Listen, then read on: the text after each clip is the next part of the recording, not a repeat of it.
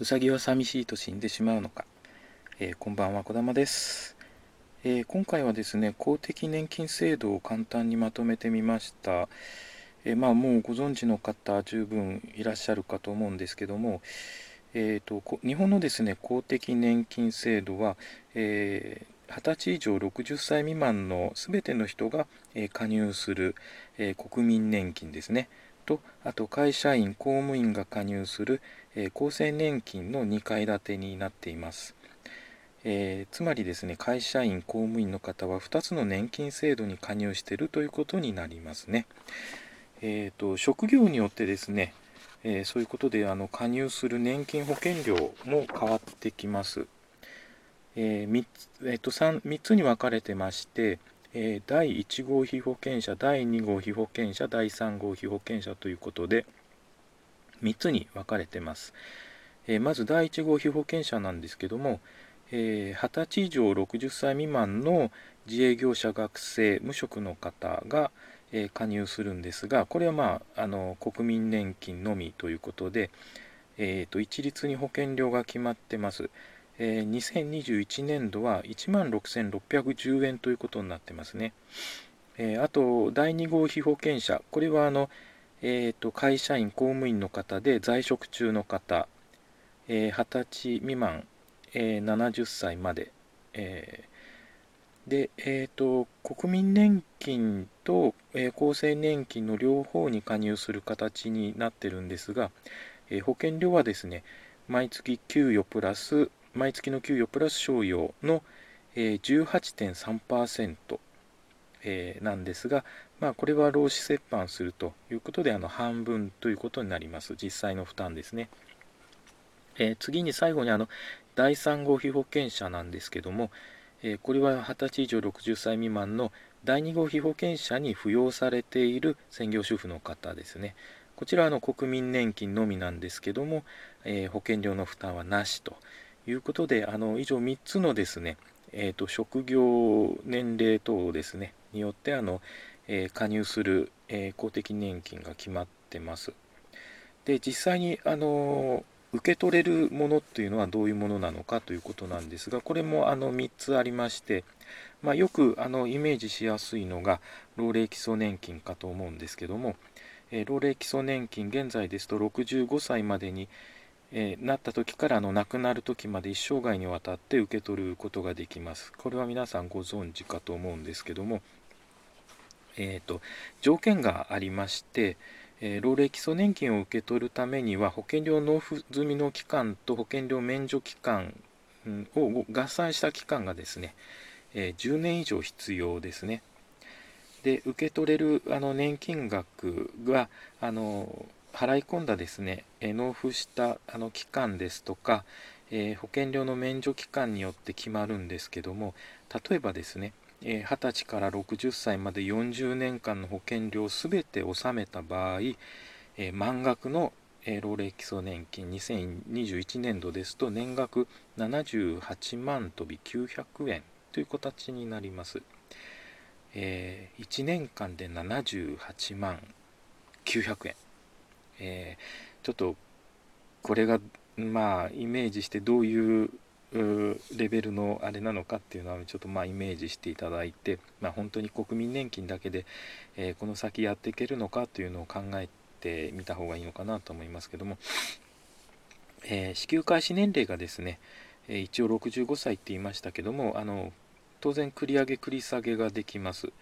え繰り上げは60歳からえー、繰り下げは今のところ70歳までなんですが2022年4月からは75歳まで繰り下げることができるようになります、えー、そうしますとですね繰り上げの場合は月0.5%減額。で、えー、繰り下げの場合は月0.7%増増額されます。えー、今現在ですね。2021年現在の話なんですけども、えー、まあ、これはよくご存知のあの老齢基礎年金なんですがその他にですね障害基礎年金と、えー、あと、え遺族基礎年金というのがあのありますね、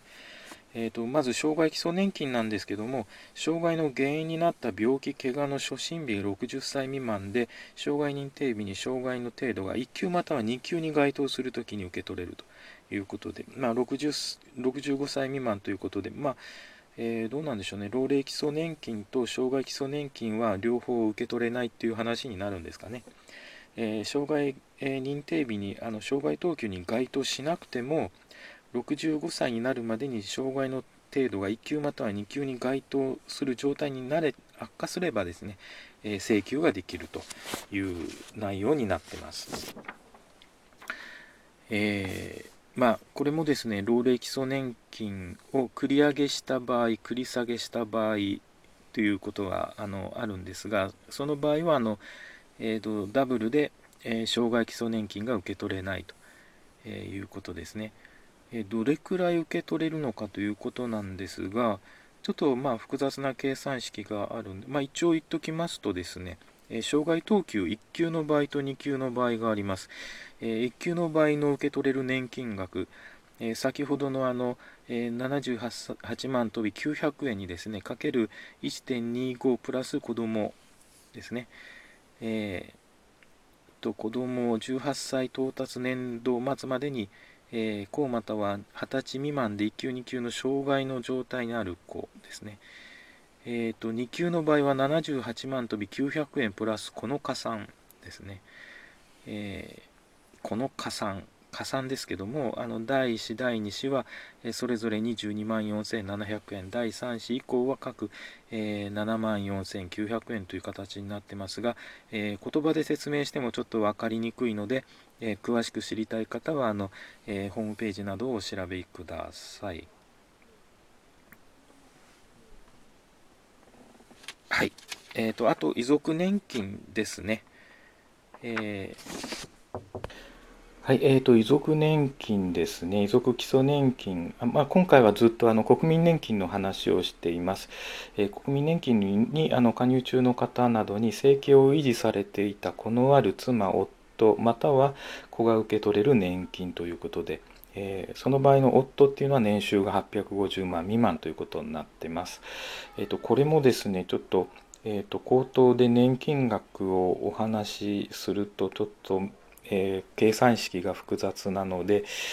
えー、とりあえず調べていただければと思います。えただですねあの保険料納付の要件ですねえーと、がありまして障害年金と基礎年、え遺族基礎年金を受け取るには、え要件があります、えー、初診日もしくは死亡日の前日にですね、えー、初診日もしくは死亡日の月の2ヶ月前までの被保険者期間のうち保険料納付済みの期間と保険料免除期間の合算した期間が3分の2以上あることもしくは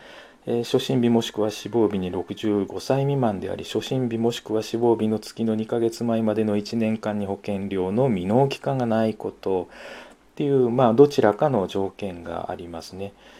えー、まあ、いろいろですね、ちょっと未納期間があったりですとか、あって心配な方ですね、いらっしゃったらぜひですね、えご相談されることをお勧めします。あの経済的な理由で国民年金保険料を納めることが難しい場合は、え所定の手続きを行えばですね、保険料の納付納付免除や、え猶予制度っていうのを利用することができます。